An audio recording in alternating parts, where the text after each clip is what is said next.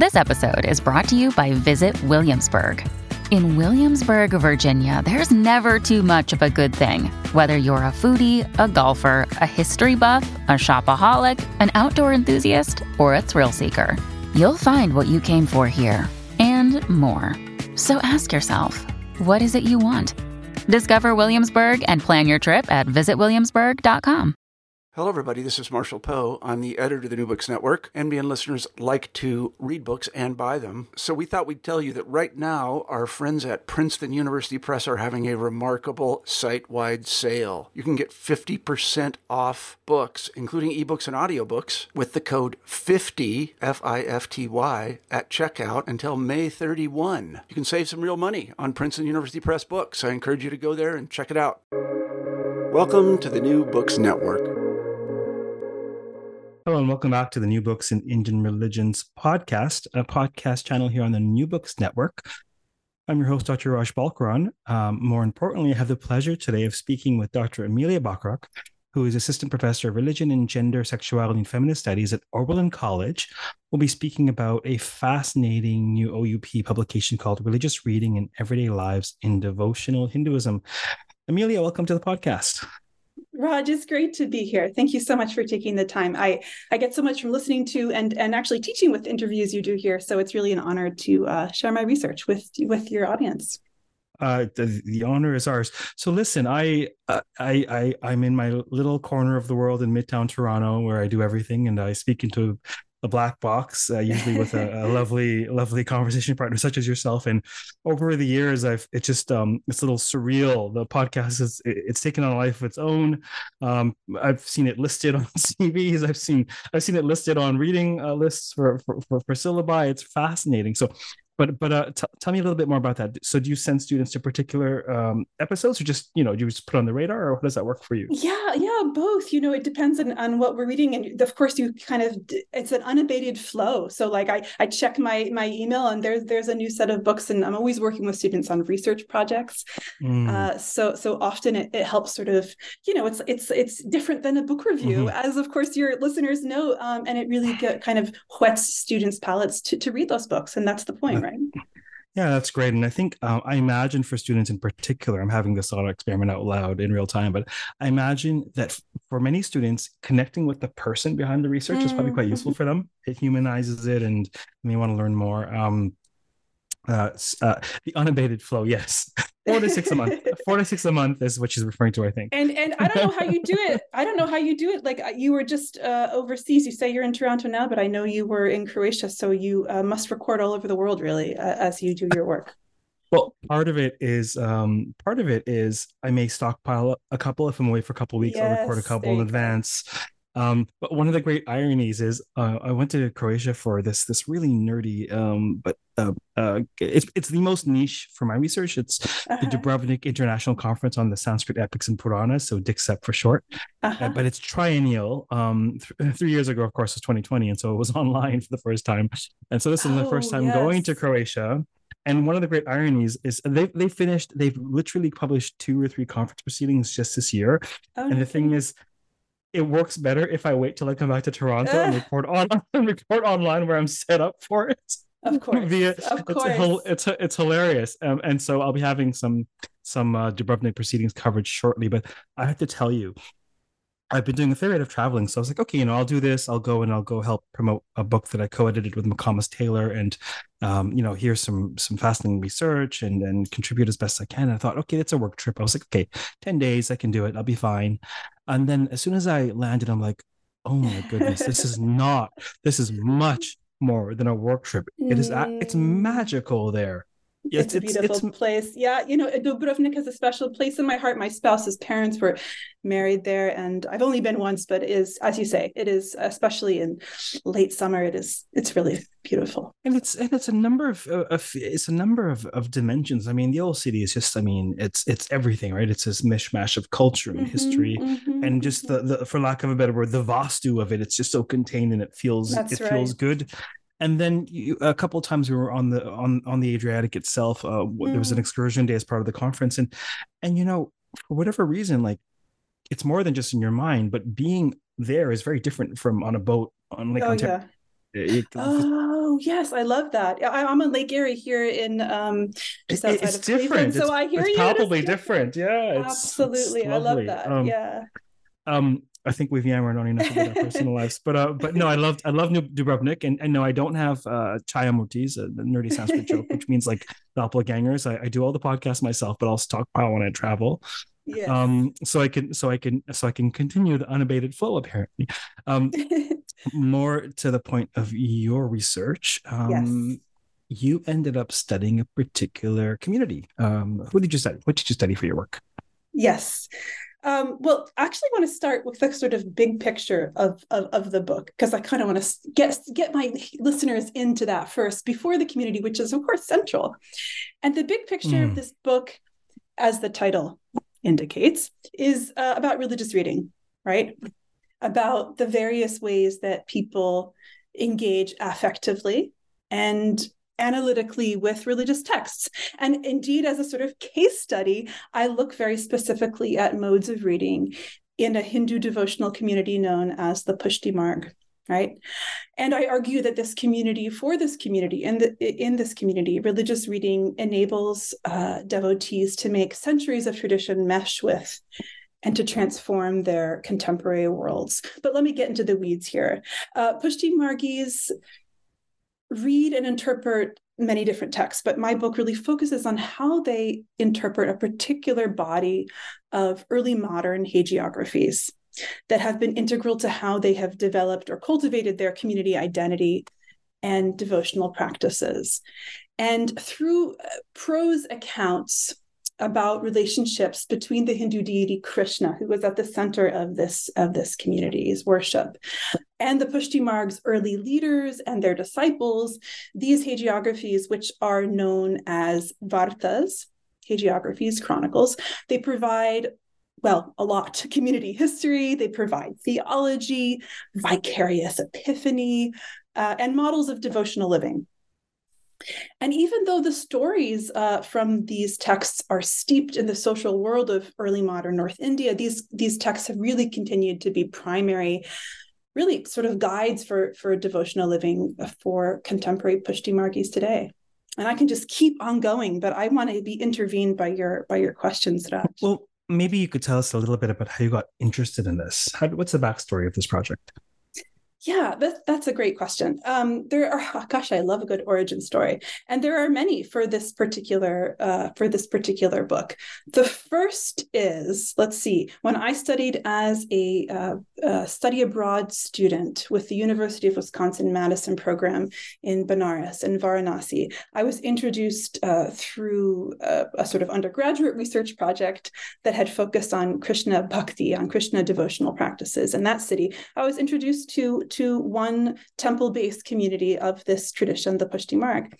Um, and then later, many years later, when I was embarking on graduate studies, I was studying Hindi, modern Hindi in uh, in Jaipur, and I was also interested as I was preparing for graduate work in uh, older forms of Hindi, and the texts that I've just mentioned, the the uh, the hagiographies, the vartas of this community, are indeed written in a form of Old Hindi. And fortuitously, one of the language primers I was looking at included selections of these texts, as they are quite unique um, uh, examples of prose literature, actually, of the early modern period um, I got uh, incredibly excited to return to the looking at this community through this particular literary tradition. And then, in fact, you know, at the heart of my book is how people continue to to to read and interpret these hagiographies in different contexts today. And I, in fact, was introduced by a Hindi language teacher on that program to a group of women at a temple in Jaipur who indeed were doing just that. We're, we're reading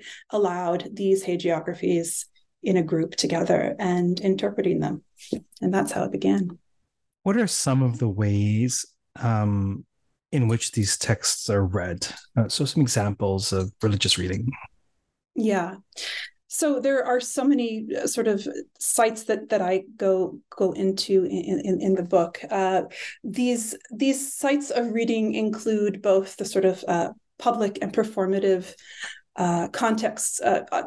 Very often I'm thinking of a particular genre called a pravachan, in which a religious leader or devotee will sort of uh, read aloud from or refer to these hagiographies and the body of literature with which they are associated, a sort of larger canon of religious literature um, sort of read aloud from them and then sort of pause to to do exegesis to unpack the meaning of these texts. And in the context of my work um, i have noticed very very often that those interpretations have to do with uh, bringing readers into the uh, these early modern stories in a way that uh, reflects contemporary concerns right?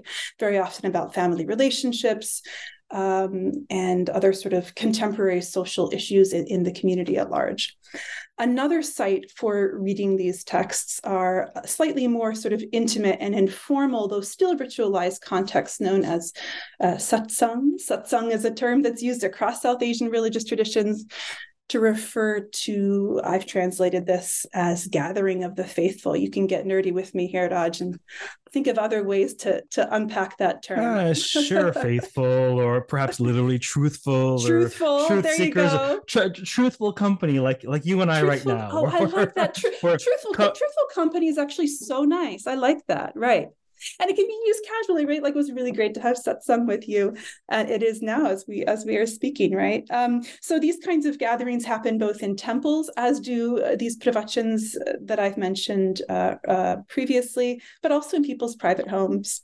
They also can happen and this i get into in particular uh, in in one chapter of the book they happen virtually they happen through WhatsApp or FaceTime, or I'm sure Zoom satsangs happen all the time. And very often in these more intimate settings, which can um, include folks from all different demographics, but in, in my research, often include only women. Um, people really get into the to the ways these hagiographies which tell about these intimate life stories of devotees of the past and their relationships with Krishna. Devotees really draw on these stories as conversation starters for their own devotional experiences in the in the modern context that they live in.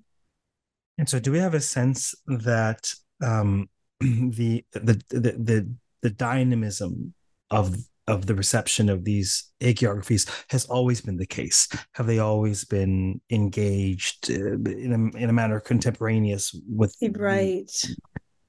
That's such a fantastic question because it kind of gets at the heart of the text themselves. Um, I, you know, before I answer that wonderful question, and the short answer is yes, is that I, I really one of the, the sort of most important things about um, my methodology of, in this book is that I, I want to look at uh, the relationality, the, the relationship between texts and their readers, um, because texts themselves, as uh, the great uh, late South Asian literary scholar and, and poet A.K. Ramanujan says, have ecologies of their own, right? They they tell us how to read them in certain ways, and and they have a, there's a sort of grammar of tradition embedded in them. But also, as I've been articulating, readers have bring their own social worlds into engagement with text. So so so one of the ways I can say yes without pausing too much in in response to your question that people have been engaging with these texts in dynamic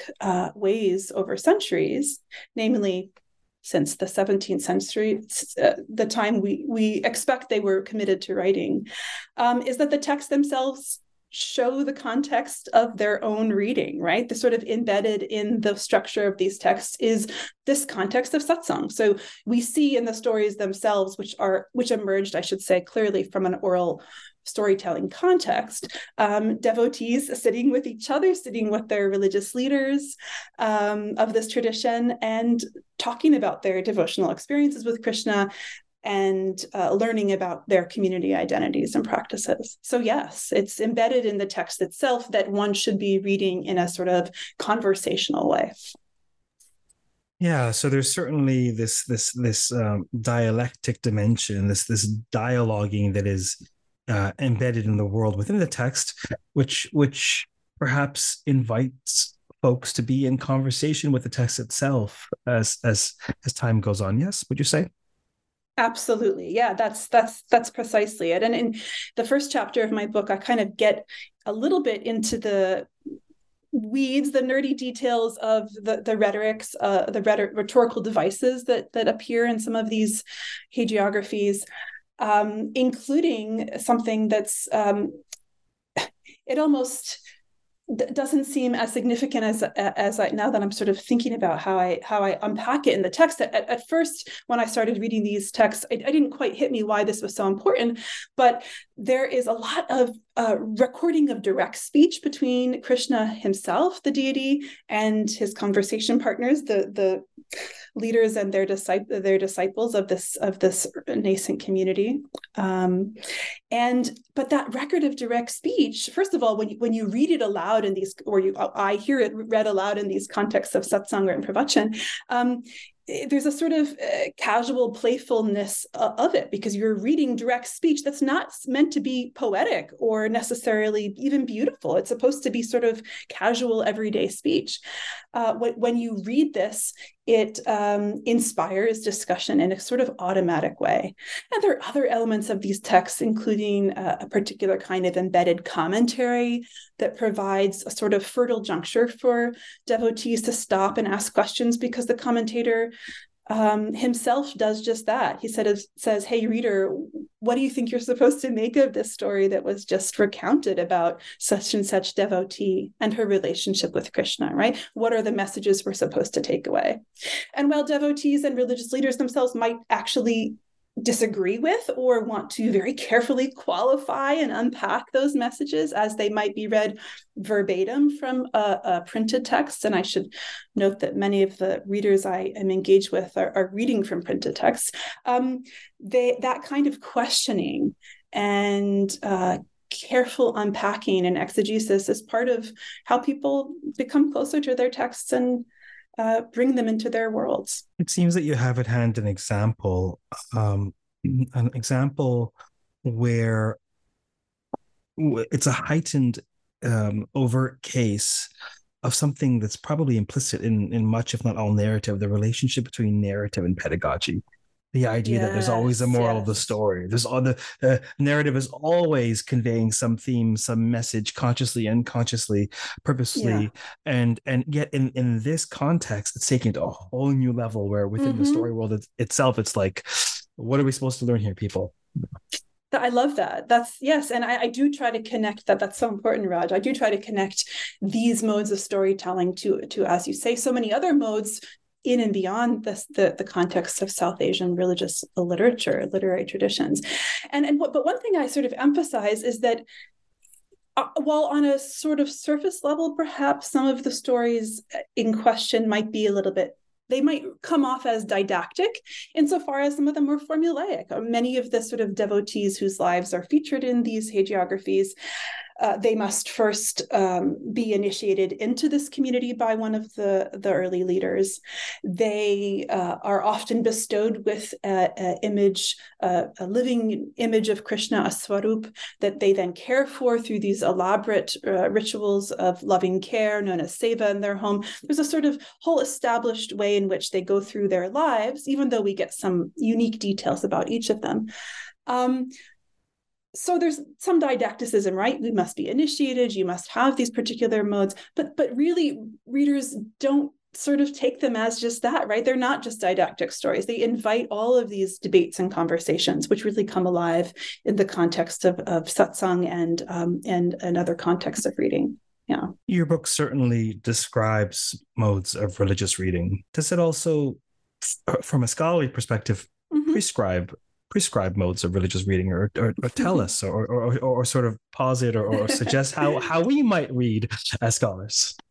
Yeah i love that. And it, it, it does. I think I, I'm, I'm i'm making an argument in a sense and not maybe not just for scholars, but certainly um, my, my book is, is geared at a scholarly audience, at an audience of, of academic students and scholars, is that I want folks to think about, as I said before, uh, texts as, as social, as part of people's social worlds, right?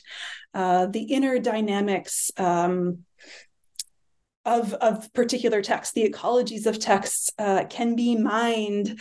Uh, and I think so many, of course, uh, traditions of scholarship in, in South Asia studies and religious studies think about, of course, the ways texts have been received and commentarial traditions.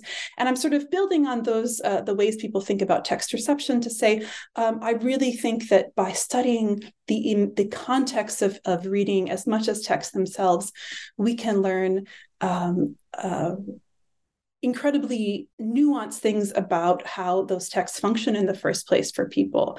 Uh, and one of the things that my book has emphasized is not only that text reading, the context of reading allows people to kind of interpret ideals from the past in terms of the present. That's one part, but also about how the practice of reading itself, not just the sort of interpretation of these stories, but also just the act of reading alone, but especially in groups, is um, important to people's well-being and into how people uh, um, manage their and cultivate their relationships with family members and and at the center of of their lives also krishna yeah what comes to mind is a couple of metaphors that i keep returning to with respect to religion and studying religion and religiosity and the metaphor of music and musicality and sheet music that the sheet mm. music there's a reading dimension that goes on, you know, when you're studying, etc. But that the sheet music comes to life when it's communally performed.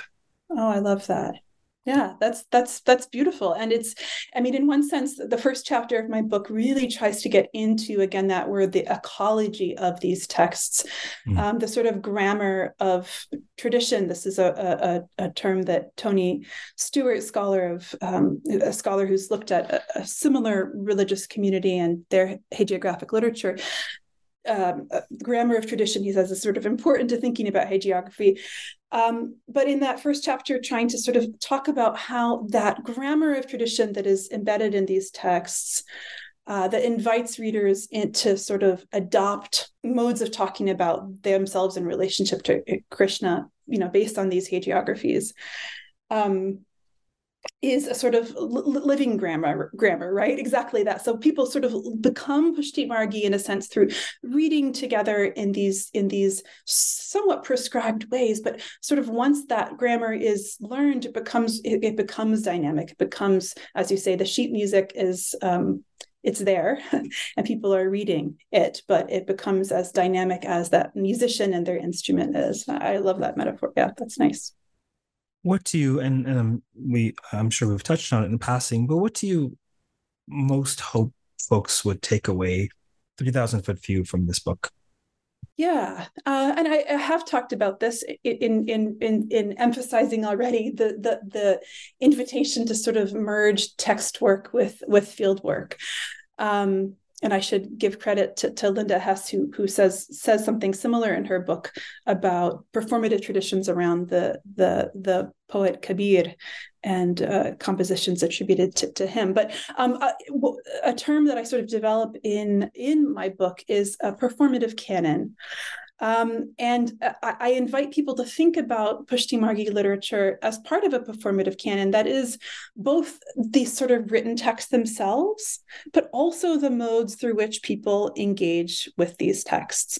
And so if we think about uh, these texts as part of a performative canon, sort of essentially, then we we, we cannot ignore, for example, the nuances of how uh, people today in the Pushti Margi community um, have um, adapted their their modes of ritually serving Krishna in, in, in what's called um, uh, seva, sort of loving service of Krishna, which involves feeding the deity and clothing him and bathing him. And I can say more about that.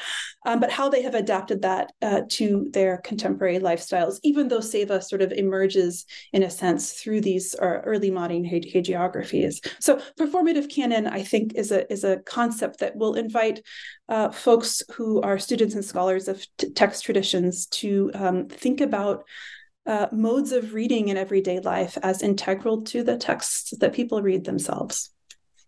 Mm. And one of the, one of the I mean that's great. And one of the one of the themes uh, that I discern is this this um, the, the fluidity this the, the fluidity of the textual tradition is a feature, not a bug. And so, mm. um, hmm. with with Puranic studies proper, at least uh, in Western scholarship, you know, early yeah. Indological colonial scholars really saw the fluidity and the patchwork nature of the Puranas as a major bug because you know what do we have as yes. comparison? The Vedas, who you know this should have been strictly maintained, et cetera, et cetera. And, mm-hmm. and now we're we're really we're really understanding and celebrating the the extent to which the Puranic corpus and perhaps by extension, really any narrative corpus coming out of or st- stemmed in popular religion uh, as as as fluid by design yeah. Mm, exactly. I love that fluid by design right? And i would say uh, one of the terms that i keep coming back to in this text is sort of dialogical or conversational by design.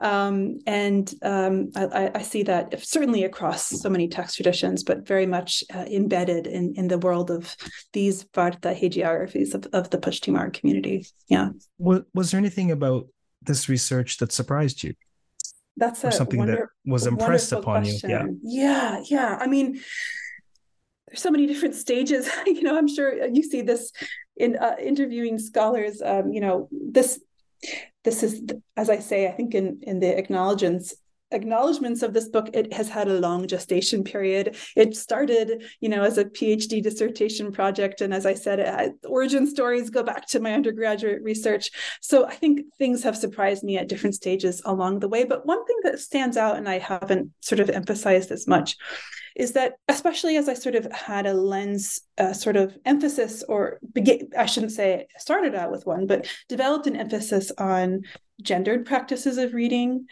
um, is that I was really concerned, in part because of questions that other scholars would ask me. I was really concerned with sort of figuring out how women's practices of reading were maybe analytically distinct or stood out from from men's in different ways and there are some ways in which they might. But uh, what that kind of did uh, in the in the process of doing field work is it sometimes inhibited me from seeing other aspects of reading that were important gendered or not. And one of those which i have touched on but i'll emphasize again here is the sort of the ways in which reading uh, provides people with sort of physical and mental well-being. Um, the actual process of sitting and reading yes the, and these amazing discussions and debates emerge about people's lives and about tradition but also people explain that their physical bodies are changed through reading and that that provides well-being uh, both for themselves and for their families by extension, and also for Krishna. So that's something that I think surprised me, a sort of reflexive moment of thinking about what the ethnographer wants to see and wants to find, and then what um, became uh, apparent beyond what I was perhaps looking for. Yeah, th- this is a theme that we we've touched on probably a number of times on the podcast, but this idea of you know uh, our scholarly categories and then you yeah. know I, have I've joked a thousand times that if your categories don't change uh, uh, when you're studying south asia by virtue of the data then you're not studying south asia properly. I love that. I love that. I should i should recite that to every every student in my classes. That's right. That's exactly right. Um, but but then with respect to your the the the, particular um, mm. finding the, the phenomenon that this almost therapeutic dimension yeah. to reading this this this this extent to which uh, the texts and the engagement offer some some level of spiritual nourishment and, and, and mm-hmm. feed people in a certain way that's that from what you're describing in your book and certainly in this conversation that seems indispensable to them that is above and beyond uh, a belief system that there's there's a certain homecoming when engaging these texts. That's that's exactly right. Yeah. And again it, and i talk about this especially in in a chapter in which i focus on women's practices of reading. Um, and i and i emphasize there and i will again here it's not to diminish the analytical quality of women's engagement with text but it became especially clear that yes reading provides this this space for um, for for well-being. And and I did, some of my interlocutors uh, speak primarily uh, Gujarati but also use a lot of English words. And one of my conversation partners said in English it puts me in a meditative state. You know reading puts me in a meditative state. She happened to be a very uh, busy um, obstetrics and gynecology doctor who has a clinic on the bottom floor of her house. And so part of her reading practices, uh, engaging with these particular hagiographies, um, include reading before she goes to work because it it does that. It puts her in a meditative state. Even though these are storytelling texts and again they inspire community dialogue they function in a lot of different ways for different people. Yeah. Oh, the, the, the power of narrative the power of literature to my mind That's is to provide to provide um, um, um, um, food for thought as well as soul food yeah? I mean they nourish yes. us in different yes. ways. yes. um you, you mentioned a couple of your chapters in passing. Why don't you give us the lay of the land and tell us how the book is structured Yes, I love that. And and I and I, you know, as somebody who has thought about the the structure of these texts in um, in their form as printed books, I, I, care about that question. I have an introduction, which sort of, of course, lays out the the methodologies of the book and the four body chapters. There are four body chapters, which I'll sort of um, talk through. I also have a brief conclusion. I have an appendix at the end of my book, which includes some uh, extended translations of the hagiographies that I discuss in the body chapters. I have a glossary of terms, a bibliography. I care about these things and I want to note them to, to listeners because I always note these things to my students, like use the whole book. Um, but the four chapters are sort of organized both thematically and also chronologically. The first look at the, as I've used this term before, the distinct sort of textual ecology of Varta texts, Varta literature, Varta Sahitya, as it's called in Hindi. And uh, the modern history, really beginning in the 19th, the late 19th century, of um, Pushti Margi literature and, and, reading practices. And then the following three chapters are sort of more specific to the ethnographic present. Uh, and I look at these various sites um, and manners in which uh, the modern readers uh, analyze devotional texts. So that's how the, the, the book is organized. Yeah. Fantastic. Is this work that you are continuing in some way? I love I love that question. Uh, I always it always feels unfinished, but I am also sort of um, have jumped into a, a lot of different projects at once. What one way I've kind of extended the project in a sense um, is that I'm writing, uh, working on a brief article that looks at one of the spaces in which these uh, hagiographies are read today.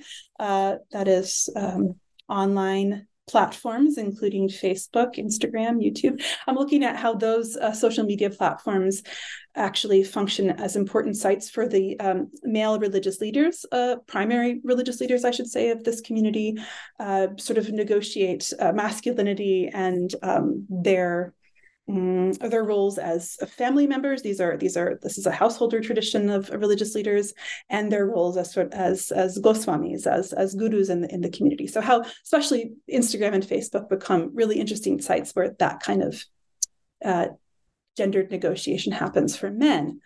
Um, but I've also branched out to new projects. Am I allowed to talk about those, Raj? You can talk about absolutely anything you'd like, particularly scholarship, but more about Dubrovnik, your favorite food, oh, anything oh, really. Oh gosh, um, uh, don't but, get me but uh, but uh, but let's let's since we we since we've tantalized the audience, um, yeah, tell us what are these projects you're working on? Yes.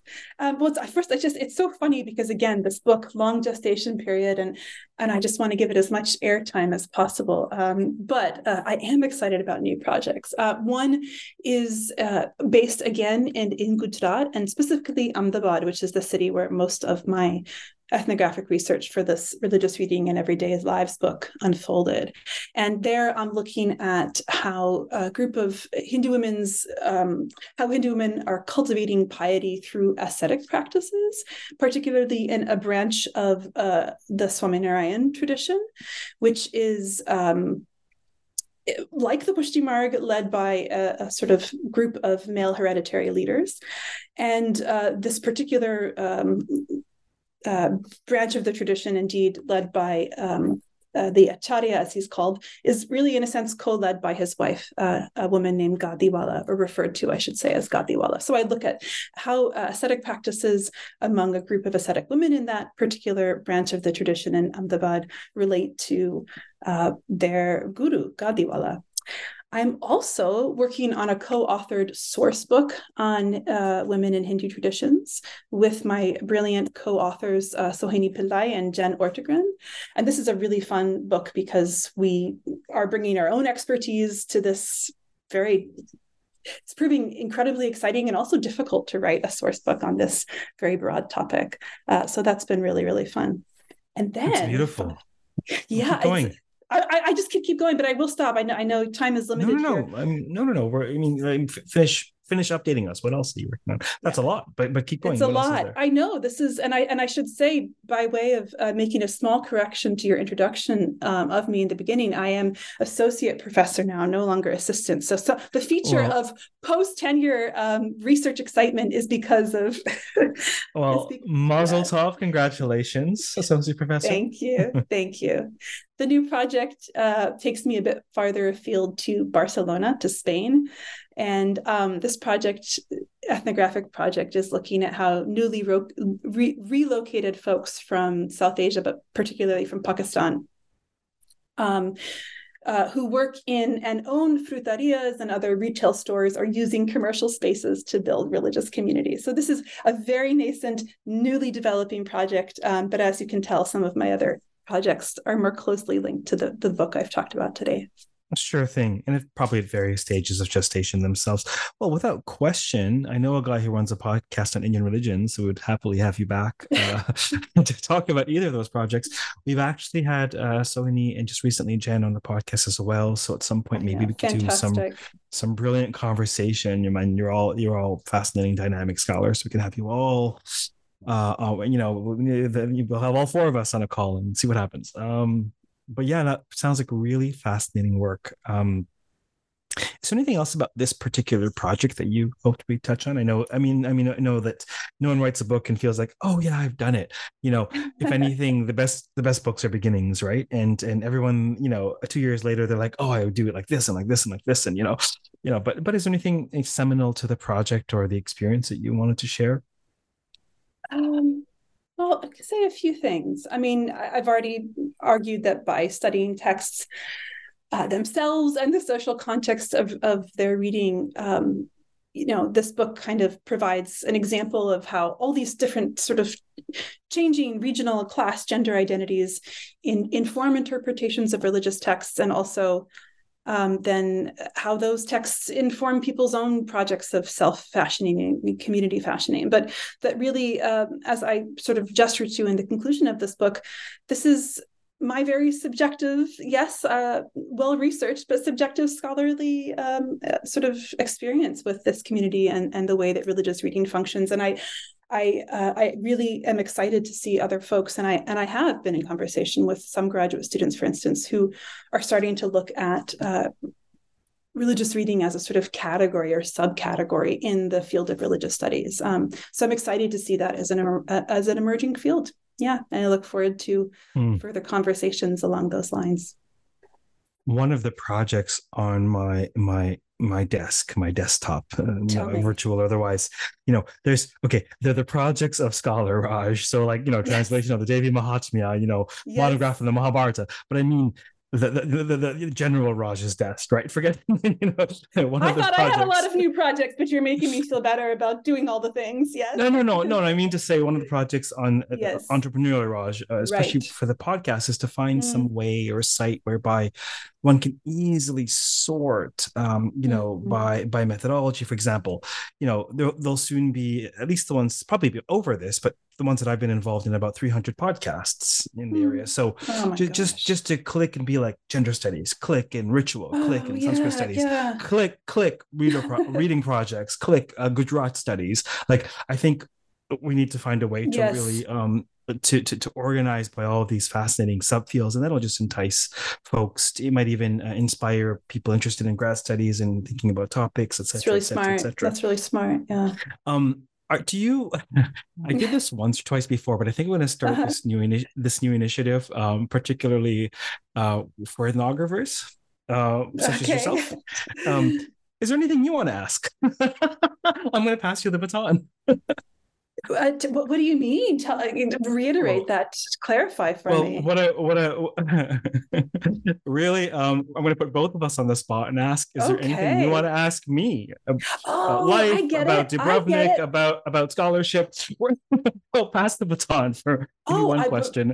oh, this is so uh, wow. Where do I, I know, right? I mean, I know. I mean, I I think I already sort of got some answer to how how on earth it is that you do so many things. But then when I hear me recite the sort of list of ongoing developing projects, I say, well, we can all do these things.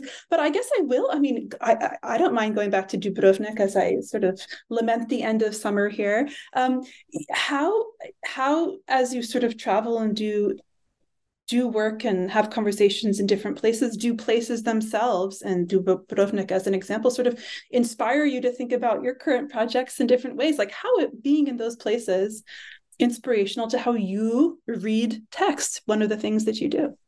Yes, um, absolutely, without question. So there was, there was, there were, there were a number of of melodies in the symphony of that trip, mm. but the two overarching themes was the scholarly theme of of, of epics and Puranas and current research yeah. and engagement, and that would have been fruitful and productive irrespective of where that took place, whether it was a, a really cool workshop prior to mm. Madison, Wisconsin mm. conference, or uh, uh, some kind of uh, sort of vestige of the American Academy of Religion conference, etc. Yeah. That would have been its own thing, and and, and that cross pollination and meeting of the minds was great.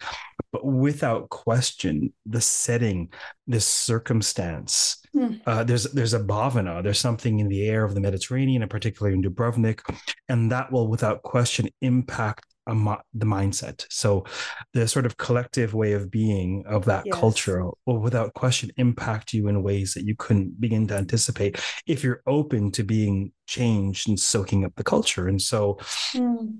you know, I two of my two of my paper topics actually came just you know the conference started uh, Monday morning, so people came in Sunday and um, actually landed Friday. Spent a couple days to get the lay of the land, and then mm. Sunday afternoon, two seasoned scholar uh, scholars, uh, Puranic scholars, uh, Greg Bailey and McComas Taylor, we just chanced upon each other and and um, you know had a drink Sunday afternoon, and three hours later, I had two paper ideas.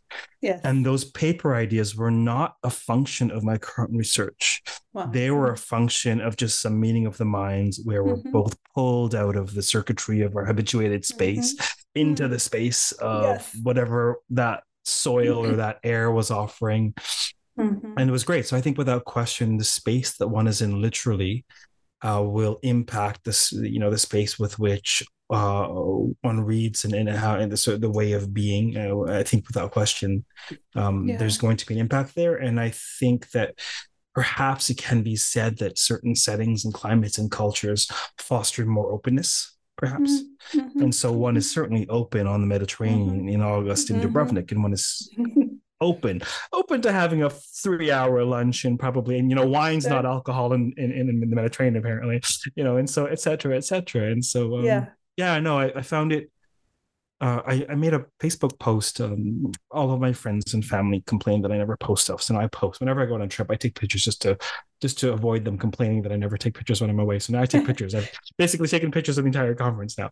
Um, one of the things I said just when I landed is this experience has changed me, mm-hmm. and more than just my scholarly sense mm-hmm. self and I can't quite see it. I need a few days or a week to kind of see, let it settle. And I think, oh, yeah. without question, the the reader of the text being changed is necessarily going to impact the reading of the texts. Yes, that's right. That's right, and I love that. That's a that's a beautiful way to end it. And, and in a sense, you know, the the writing of this book or any book. I mean, books take a long time to write, so we sort of have to marinate um, as scholars and writers in our own spaces uh, away from the, the the place of our research in some cases anyway um, to sort of uh, figure out how, how we're analyzing and effectively engaging with the material. I, I love that. Yeah.